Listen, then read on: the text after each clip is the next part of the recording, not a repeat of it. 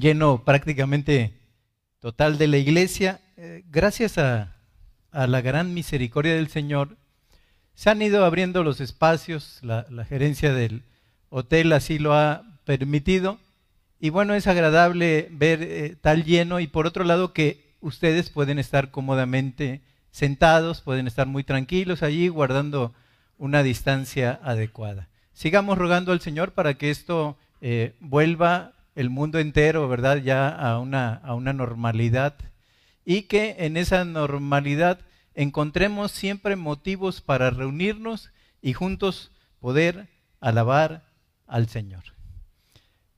Estamos viendo, queridos hermanos, ya prácticamente el atardecer del libro de los Hechos. Si mal no recuerdo, son 28 capítulos y hoy prácticamente vamos a terminar el 23. Así es que eh, esta, serie que comenzó Ricardo Villanueva hace ya algún tiempo, ¿verdad? Nuestro, nuestro amado hermano. Bueno, eh, se, ha, se ha seguido dándose la libertad como para poder hablar la palabra. Se ha seguido acudiendo al libro de los hechos porque como todo libro de la Biblia tiene una enseñanza para la vida y tiene una enseñanza para el alma. Entonces, en esta tarde vamos a ver Hechos capítulo 23, versículos 23 al 35. Muchas gracias.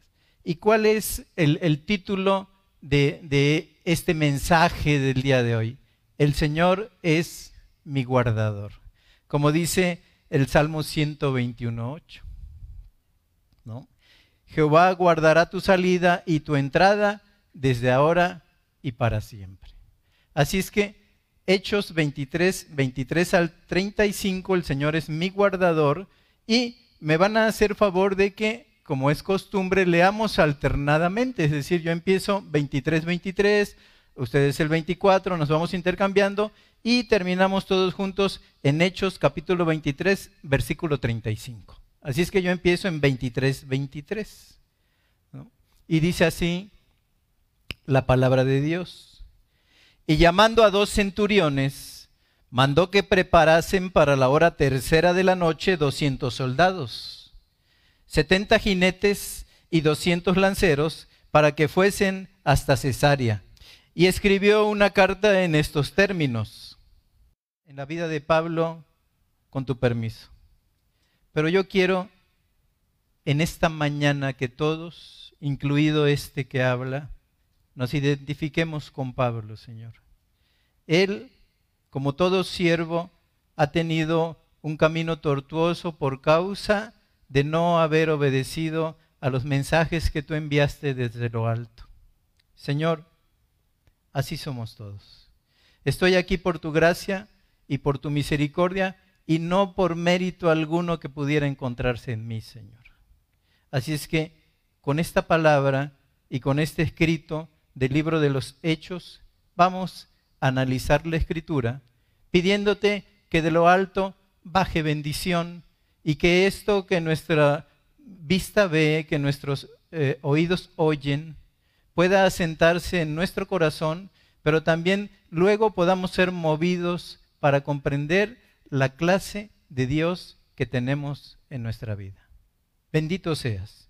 Y con tu permiso y tu bendición, usaremos esta palabra para ser de edificación y que el Espíritu Santo nos guíe en cada una de las cosas que digamos, te lo pido, en el nombre de Jesús. Amén. Bien, tenemos al apóstol, como lo, dije en la oración, en la introducción, pasando momentos verdaderamente difíciles. Este hombre, aun cuando bajó el, el profeta Ágabo y le dijo, así, eh, eh, atándose con un cinto, le dijo, así harán con el hombre de cuyo, cinto es este. ¿no? Y él, Pablo, dijo, no, yo soy capaz de ver la muerte por el nombre del Señor. No queriendo hacer caso de tres avisos oportunos, él viene y sube a Jerusalén cuando la indicación clara del Señor es que no subiera a Jerusalén.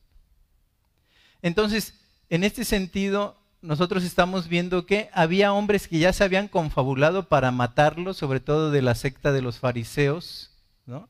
Y que en este sentido, entonces, en la buena voluntad y en el camino de Dios, este hombre es conducido a Cesarea. Es decir, como comenzamos la lectura, ¿no? Y llamando a dos centuriones, 23-23 del libro de los Hechos, que preparasen para la hora tercera de la noche 200 soldados, 70 jinetes y 200 lanceros para que fuesen hasta Cesarea. Entonces, ¿por qué sacarlo de Jerusalén a Cesarea? Porque donde estaba siendo acusado era precisamente en Jerusalén. Bueno, hay una razón sencilla, escritural e histórica, en el cual el jefe de la guarnición romana ordenó que llevaran a Pablo a Cesarea. ¿Por qué sentido? Porque Jerusalén era la sede del gobierno judío. Era una provincia, ¿no? Y que en ese sentido tenía su gobierno en manos, eh, se podía decir un gobierno prestado por el imperio de Roma, estaba en manos de los judíos y tenían como su capital a Jerusalén. Pero Cesarea era el cuartel general romano de la región. Es decir, Cesarea era el centro de gobierno romano. Estaba muy por encima entonces, si habláramos judicialmente o en cuanto a cosas que había que ordenar en cuanto a la ley, ¿no? Estaba muy por encima Cesarea de Jerusalén. Es decir, Cesarea, un centro religioso de los judíos, pero, perdón, Jerusalén, centro religioso de los judíos, pero Cesarea en este caso se podría decir que era la capital de la provincia o la capital de la región donde estaban asentados los poderes romanos. ¿Qué quería hacer este centurión? Bueno, quería poner a salvo a Pablo por lo que nos dice Hechos 23, 20 y 21. Miren lo que dice. Él les dijo, los judíos han convenido en rogarte que mañana lleves a Pablo ante el concilio como que van a inquirir alguna cosa más cierta acerca de él, pero tú no les creas. Porque más de 40 hombres de ellos le acechan, los cuales se han juramentado bajo maldición a no comer ni beber hasta que le hayan dado muerte y ahora están listos esperando tu promesa. En este sentido, pues, había acechanzas de muerte sobre, la vida de Pablo, ¿no? Y me permito recordarles nuevamente que todos estos acontecimientos se desprenden del momento en que Pablo había hecho caso omiso de la orden del Espíritu Santo de no subir a Jerusalén. Esto lo vemos en Hechos 21. Me tocó esa parte también platicar con ustedes. Ahora, Pablo estaba pagando el costo de la desobediencia. Había sido castigado, había sido abofeteado. Y en este sentido yo creo que en el corazón de Pablo había eh, ese sentimiento de sentirse desechado a través de todo lo que estaba pasando y quizá en su corazón se preguntaba si papá lo iba a perdonar. ¿Me irá a perdonar mi padre? Y había otra pregunta, creo yo, que se desprende de la situación que estaba viviendo y el Señor me volverá a utilizar en ese ministerio que Él un día me dio. Entonces, Pablo había pagado el costo de la desobediencia, pero nuestro amoroso Padre decirle dar, darle una muestra de amor y protección. ¿Por qué digo esto? Miren, fíjense el verso 23. Y llamando a dos centuriones mandó que preparasen para la hora tercera de la noche 200 soldados, 70 jinetes y 200 lanceros para que fuesen hasta Cesarea. Había infinitas maneras, podría decirlo yo así, ¿verdad? Que Dios podía usar para llevar a Pablo a Cesarea. Pero si somos serios en la lectura, escogió usar a un tribuno que llamó a dos centuriones, ahí llevamos tres personas, ¿no? Para que al frente de 200 soldados 203 personas, y 70 jinetes, 273 personas, y 200 lanceros, 473 personas, pudieran llevar al prisionero Pablo en una buena cabalgadura, sano y salvo hasta Cesarea. Y uno si era testigo de la procesión diría, bueno, están moviendo a un gobernador de provincia 473 personas que Dios dispuso en su infinita gracia que guardaran la vida de Pablo. Es decir, 473 personas involucradas en el operativo de mover a un prisionero común para ellos. Porque el mismo, eh, el mismo eh, tribuno había dicho, bueno, eh, le están juzgando por cosas de ellos. Ni siquiera tienen que ver con cuestiones del imperio. Entonces para ellos era un prisionero común. Pero era, en contraparte, muy amado por Dios. Muy amado por Dios. 473 bien entrenados personas, cada uno en su oficio, los lanceros, las cabalgaduras, y los soldados que iban de infantería eran perfectamente entrenados para la guerra. Tuvo un dispositivo pues de seguridad, como se podría decir ahora, de 473 personas. ¿Y qué nos enseña esto? A mí me hace pensar en Romanos 8.1.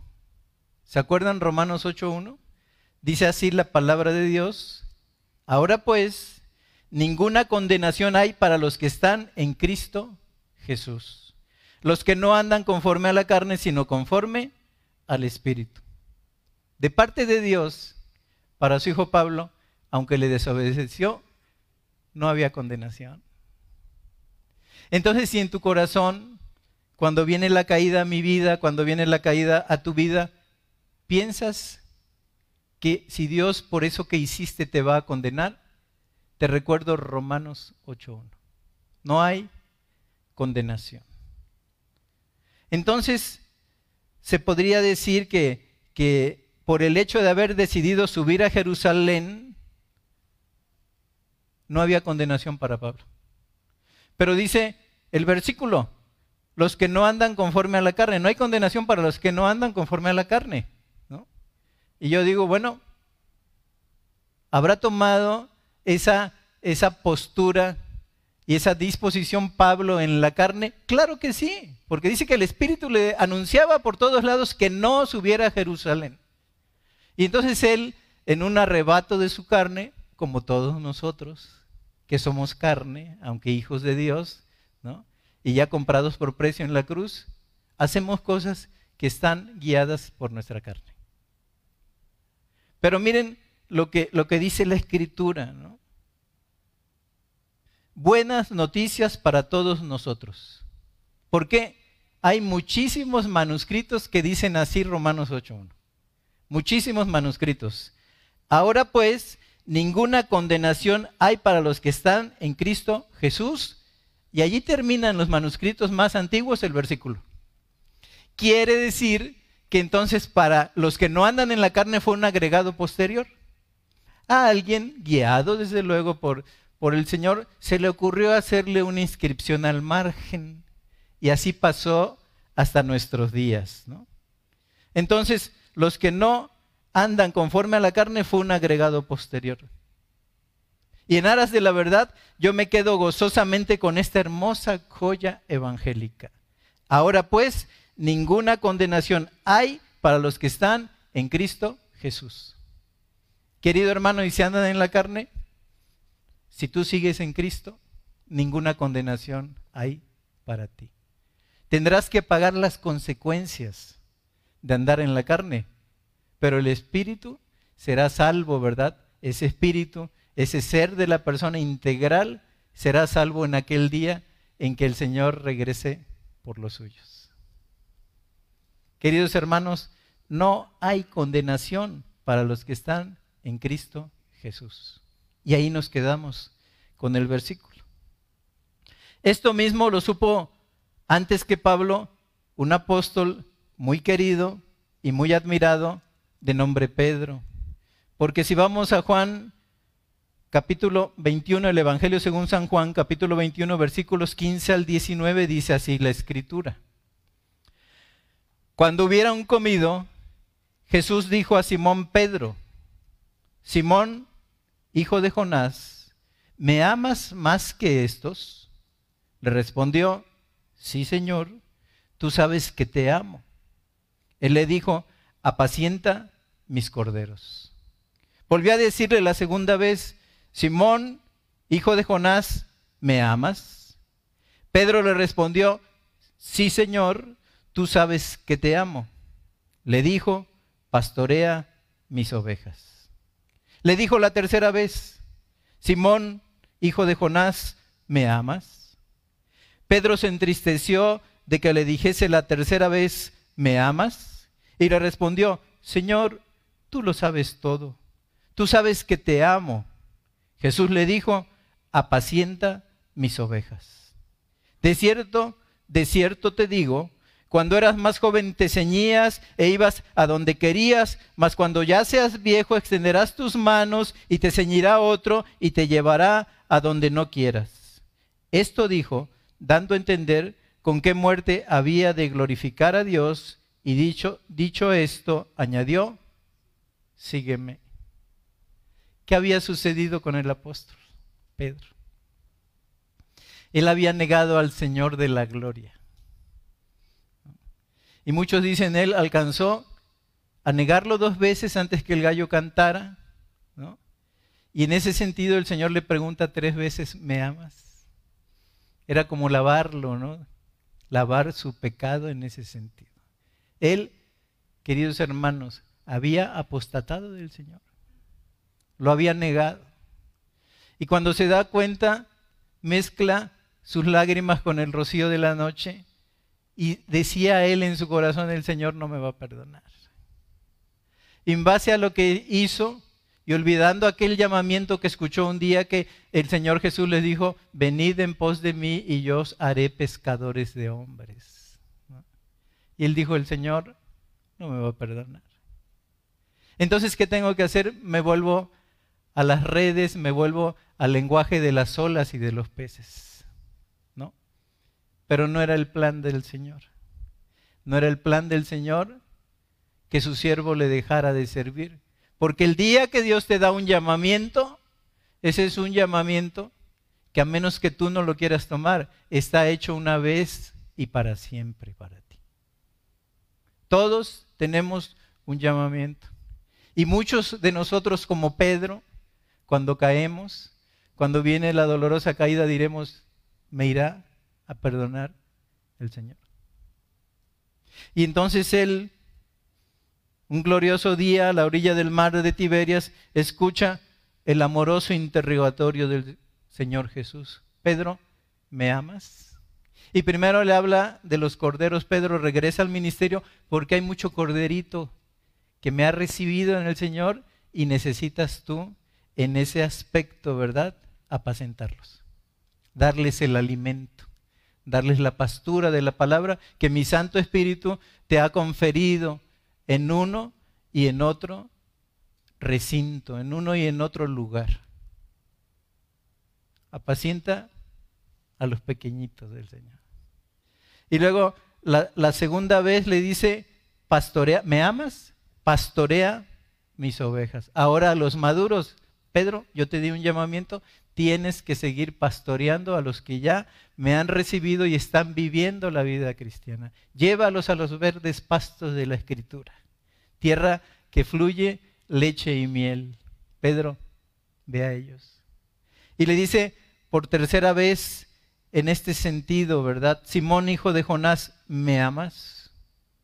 Y aquí como si estuviera volviendo atrás hasta antes del Señor, porque él dijo, tú serás Cefas.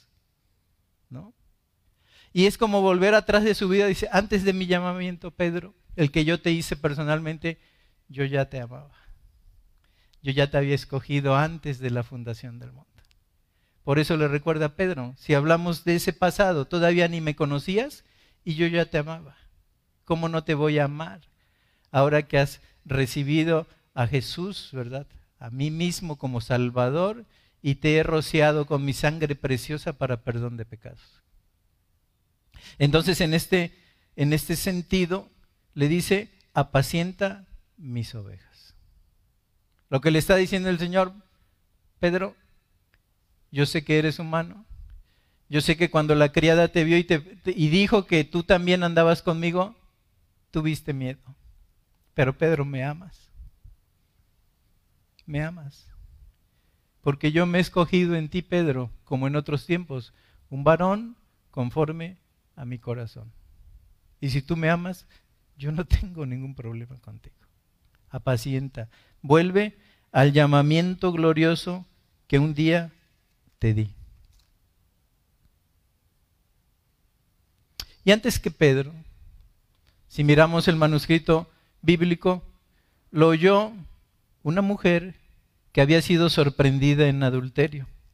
Y vamos entonces a Juan capítulo 8, 1 al 11. Una mujer que había oído, el Señor es mi guardador, a pesar de todo. Juan capítulo 8, versículos 1 al 11. Dice el Evangelio de Juan, capítulo 8, verso 1, y Jesús se fue al monte de los olivos, y por la mañana volvió al templo y todo el pueblo vino a él, y sentado él les enseñaba. Entonces los escribas y los fariseos le trajeron una mujer sorprendida en adulterio. Una pregunta que surge ahorita que después de que siga yo leyendo, o sea, ¿cómo le traen una mujer sorprendida en adulterio? O sea, ¿con quién adulteró? Entonces la pregunta es dónde estaba el otro. Entonces nada más le traen a una mujer sorprendida en adulterio y poniéndola en medio le dijeron, maestro, esta mujer ha sido sorprendida en el acto mismo de adulterio. Y en la ley nos mandó Moisés apedrear a tales mujeres. Tú pues, ¿qué dices? Mas esto decían tentándole para poder acusarle. Pero Jesús, inclinado hacia el suelo, escribía en tierra con el dedo. ¿Qué escribía el Señor? Uno podría imaginarse, eso es extra bíblico, ¿verdad? misericordia quiero y no sacrificios. E inclinándose de, dice, y como insistieran en preguntarles, enderezó y les dijo, el que de vosotros esté sin pecado, sea el primero en arrojar la piedra contra ella. E inclinándose de nuevo hacia el suelo, siguió escribiendo en tierra. Pero ellos, al oír esto, acusados por su conciencia, salían uno a uno, comenzando desde los más viejos hasta los postreros, y quedó solo Jesús y la mujer que estaba en medio. Enderezándose Jesús, y no viendo a nadie sino a la mujer, le dijo, mujer, ¿dónde están los que te acusaban? ¿Ninguno te condenó? Ella dijo, ninguno, Señor. Entonces Jesús le dijo, ni yo te condeno, vete y no peques más. Esta mujer había sido sorprendida en adulterio y llevada por la turba indebidamente delante de Jesús mientras éste escribía en tierra, se oyó la voz del maestro decir, el que esté limpio de pecado, que tire la primera piedra. Y poco a poco se fueron retirando desde el más viejo hasta el más pequeño, ¿no? desde el más grande, desde el más veterano hasta el más chiquito. Y el Señor preguntó, ¿dónde están los que te condenaban? Y con tierna compasión agregó, ni yo te condeno, vete y no peques más. Y ahí está Pablo. Había desobedecido, estaba pagando el costo. Él se estaba preguntando, ¿me irá a perdonar mi buen Señor? el que dio su vida en una cruz por mí, al que yo le pagué todo el bien que me ha hecho con el mal de la desobediencia. Porque el obedecer un día lo oyó el primer rey de Israel, el obedecer de parte del profeta es mejor que los sacrificios. Eso lo había oído Saúl. Y entonces él se preguntaba, me irá a perdonar mi Señor. Pero sonaban claras las palabras de Isaías 54, 7 al 9. Dice así, Isaías 54, 7 al 9, pudieron haber resonado fuerte también a través de los tiempos y en la vida de Pablo. Dice Isaías 54, 7 al 9. Por un breve momento te abandoné, pero te recogeré con grandes misericordias. Con un poco de ira escondí mi rostro de ti por un momento, pero con misericordia eterna tendré compasión de ti, dijo Jehová tu redentor. Porque esto me será como en los días de Noé, cuando juré que nunca más las aguas de Noé pasarían sobre la tierra, así he jurado que no me enojaré contra ti, ni te reñiré. Que Dios como el Dios nuestro. Hubiéramos sido nosotros, hubiéramos descalificado a Pedro, hubiéramos apedreado a la mujer y habríamos, habríamos dado la espalda a Pablo, ¿verdad?, del ministerio. Pero no así el Señor. No es así nuestro Dios. Pablo ha estado pasando por una prueba en que su propia testarudez lo metió. Había pasado noches sin sueños. Había derramado suficientes lágrimas. ¿no? Y todavía sobre su vida se cernía el hecho de si un día el Señor lo podría regresar al ministerio. Pero se lo había dicho. Allí, en el mismo libro de los Hechos, el mismo libro de los Hechos, en Hechos 23, capítulo, versículo 11, dice, a la noche siguiente se le presentó el Señor y le dijo, ten ánimo, Pablo, pues como has testificado de mí en Jerusalén, así es necesario que testifiques también en Roma. Pero volviendo a nuestro, a nuestro texto original. A Pablo lo había metido su propia testarudez en un problema, pero el Señor no lo había desechado, ni mucho menos. ¿Por qué digo esto? Miren, Pablo había tenido a su alrededor durante su traslado de Jerusalén a Cesarea gente de a caballo. Gente de a caballo. Y les quiero hablar del Antiguo Testamento. Les quiero hablar del Antiguo Testamento e irme al segundo libro de los Reyes, capítulo 6, versículos 13 al 17. Porque 600 años antes hubo un varón de Dios al que también querían atrapar para matarle. Su nombre era Eliseo. Y dice segunda de Reyes 6, 13 al 17.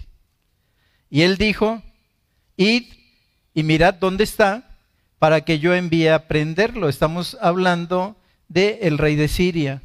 Y él dijo, id y mirad dónde está para que yo envíe a prenderlo. Y le fue dicho, he aquí que él está en Dotán. Entonces envió el rey de Siria allá gente de a caballo y carros y un gran ejército, los cuales vinieron de noche y sitiaron la ciudad. Y se levantó de mañana y salió el que servía al varón de Dios, este es Giesi, el siervo de Eliseo, Giesi. Y se levantó de mañana y salió el que servía al varón de Dios, y he aquí el ejército que tenía sitiada la ciudad, con gente de a caballo y carros. Entonces su criado le dijo, ah, Señor mío, ¿qué haremos? Él le dijo, no tengas miedo, porque más son los que están con nosotros que los que están con ellos. Y oró Eliseo y dijo, te ruego, oh Jehová, que abras sus ojos para que vea. Entonces Jehová abrió los ojos del criado y miró, y aquí que el monte estaba lleno de gente de a caballo y de carros de fuego alrededor de Eliseo. La misma experiencia de Pablo. La misma experiencia de Pablo. Pablo iba en un operativo que habían implementado 473 personas y llevaba gente de a caballo. Pero mira, querido hermano, esto nos enseña que así sea un profeta de la talla de Eliseo, actuando en el centro de la voluntad de Dios, o sea, un apóstol de la talla de Pablo viviendo las consecuencias de su desobediencia, o puedo ser yo, o puede ser tú que estés viviendo en el centro de la voluntad de Dios o estés viviendo las consecuencias de una desobediencia en tu vida, ¿verdad? Dios se encarga de sus escogidos. Dios se encarga de sus escogidos. Y si hay de por medio arrepentimiento y confesión, Dios está dispuesto a proteger el corazón de sus hijos en medio aún de la caída. ¿Qué Dios como Él? ¿Qué Dios como Él? Por eso dice Lamentaciones 3, 31 al 33. Lamentaciones 3, libro de las Lamentaciones, capítulo 3, versículo 31 al 33. Porque el Señor no desecha para siempre, antes se aflige, también se compadece según la multitud de sus misericordias, porque no aflige ni entristece voluntariamente a los hijos de los hombres. Dice otra parte de la escritura, se olvidará del hijo la que dio a luz. Y dice el Señor, así no me olvidaré de ti. Pero Señor, te he fallado, no me olvidaré de ti. Siempre te amaré, siempre te cuidaré. Y en ese sentido, queridos hermanos, sea que se trate del caso de un Giesi que no podía ver la protección de Dios. ¿Cuántas veces nosotros estamos viendo circunstancias, cosas que nos aquejan en la vida el, ataque, muchos que hablan, ¿no? A veces descomedidamente de tu persona. Y estás viendo como si toda la circunstancia favoreciera a las otras partes, ¿no? Que están juzgando. Pero el Señor te está rodeando con su misericordia. Y podemos recordar aquel salmo, ¿a dónde huiré de tu presencia? Si subiera a los montes, ahí estás tú y se descendiera a lo profundo de la mar, allí me seguirá tu presencia. Porque lo mismo te son la luz que las tinieblas. Y si estás viviendo en la luz del centro de la voluntad de Dios, el Señor está contigo. Pero si estás viviendo las tinieblas de la caída y del dolor, el Señor está contigo. Entonces, en ese sentido, queridos hermanos, sea que se trate del caso de un Giesi que no podía ver la protección de Dios, la protección que Dios estaba dando en medio de la prueba, o seas un Pablo siendo protegido por medio de un operativo que involucró a 473 personas. Dios está trabajando alrededor de ti, lo veas o no lo veas. Y es como si el Salmo 46, 10 nos dijera y nos recomendara, estáos quietos y conoced que yo soy Dios. Dios puede hacer algo en tu vida cuando algo te sucedió que ha sido lo suficientemente fuerte como para hundirte en el pozo de la desesperación. Dios está dispuesto a hacer algo con tu vida. Con tu queja Dios no puede hacer nada. Si tú te estás quejando y estás eh, eh, haciéndole saber a la gente de tu queja, de la injusticia, del dolor que te acompaña y de cómo has sufrido, el Señor no puede hacer nada con eso. ¿No? Pero si estás dispuesto a lo que aconseja el Salmo 46, 10, estate quieto y conoced que yo soy Dios. Enaltecido seré en la tierra. Dios es nuestro amparo y fortaleza, nuestro pronto auxilio en las tribulaciones. Por tanto, no temeremos, aunque la tierra sea removida ni se traspasen los montes al corazón del mar. Él, como eterno soberano del universo, te está viendo si eres su hija, si eres su hijo, en medio del dolor de la prueba. Y Él te comprende. Él también sufrió pérdida un día que fue de tinieblas y de oscuridad en la cruz del Calvario, pero fue ganancia para nosotros porque fue la aurora de la redención de nuestras vidas. Él comprende, Él también perdió a su único hijo, a su hijo amado. La diferencia es que Él era sin pecado. Y nosotros muchas de las cosas que nos acontecen es por causa de nuestro pecado y de nuestra desobediencia. Así es que, queridos hermanos, Dios está trabajando alrededor de ti, lo veas o no lo veas. Y una sorpresa más para su gloria.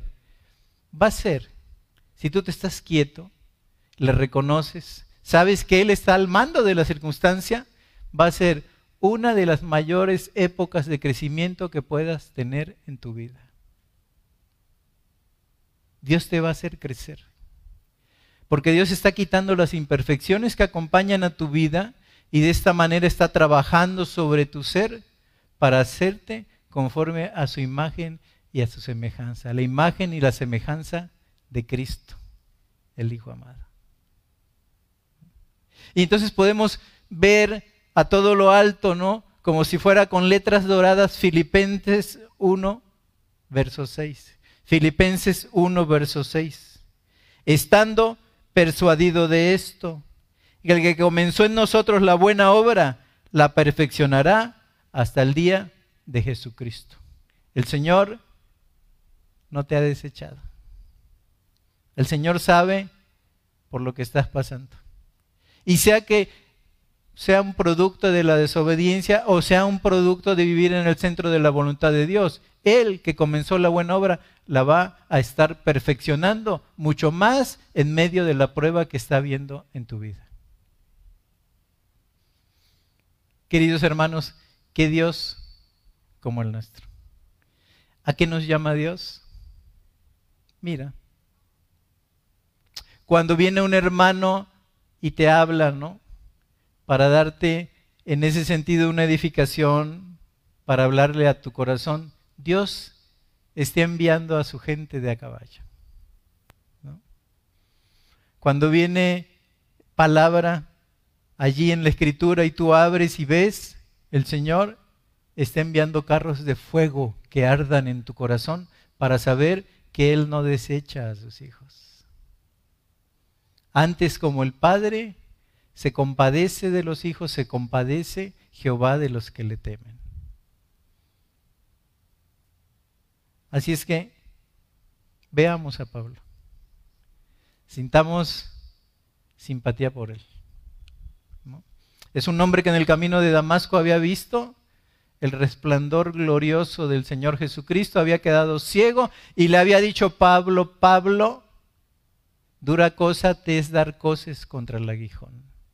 Yo te voy a enseñar cuánto te es necesario padecer por mi causa. Aquí estaba. Y si un día Dios te llamó a su gloria, no te va a abandonar hasta que termine la buena obra en ti, o hasta el día que te ponga delante de Él, y entonces nosotros estaremos para siempre gozosos en su presencia. Pero Él sigue perfeccionando la obra. Si tú sigues con el compromiso de amarle, de buscarle, de pedirle perdón cuando nos equivocamos, Él continúa la buena obra. Y más en los tiempos de angustia. Trabaja más en la vida y en el corazón. Y nos quedamos con esto. Filipenses 1.6. Estando persuadido de esto, que el que comenzó en nosotros la buena obra, la perfeccionará hasta el día de Jesucristo. Padre, te damos gracias. Que Dios como tú, que perdonas nuestra maldad. Que Dios como tú, que aun cuando nuestros pasos tienen una alta tendencia a desviarse, como nos has tomado por hijos, Señor, y habiendo de por medio la petición de perdón en Jesucristo recordando Juan que no hay un pecado suficientemente grande que no pueda ser perdonado en Jesucristo porque abogado tenemos para con el Padre. Señor, gracias. Ayúdame a estar tranquilo con esta lección. Ayúdame a saber que vaya como vaya el asunto, que sufra lo que sufra o que goce lo que goce, tú estás en medio de todo esto, en medio de mi vida en medio de la vida de cada uno de nosotros viendo por nuestra circunstancia. Y te lo queremos agradecer, Señor. El contar con tu compañía hace inoperante cualquier otra clase de compañía. Si Dios con nosotros, ¿quién contra nosotros, Señor? Bendecimos tu nombre. Ayúdanos a seguir caminando en ti, a guardar silencio y ser testigos mudos y asombrados de la gloriosa obra que está siendo perfeccionada en cada uno de nosotros hasta aquel día glorioso en que te veremos cara a cara. Aquel que dio su vida en una cruz por nosotros. Que en tu gloria y tu misericordia tú nos des por la sangre de Jesucristo amplia entrada en tu reino, del cual somos ciudadanos. Saludamos pues de lejos ahora la promesa, pero un día estaremos muy cerquita de tu corazón, diciéndonos, bienvenido seas a las cosas y a la gloria eterna. Señor, te damos gracias por el Dios que eres. Bendecimos tu nombre. Y Señor, lleva esta lección a nuestro corazón y a nuestra vida para que tengamos certeza de que no se duerme nuestro guardador, de que tú estás con nosotros, de que tú nos estás perfeccionando en medio de toda circunstancia en la vida porque nos quieres, amas tanto a Jesús, Padre, amas tanto a Jesús que quieres ver en cada uno de nosotros, en cada una de nuestras hermanas también, a pequeños Cristos a pequeños Cristos actuando en medio de un mundo que perece en las tinieblas y en el dolor de la desobediencia de Dios mismo. Padre, bendito seas. Y al llevarnos a, nuestros hogares, al llevarnos a los distintos eh, lugares a donde vamos, llévanos con tu bendición y tu cuidado. Te damos gracias por este día en que has traído palabra. Te lo agradecemos en el nombre de Jesús. Amén. Queridos hermanos, considérense despedidos, que el Señor les bendiga.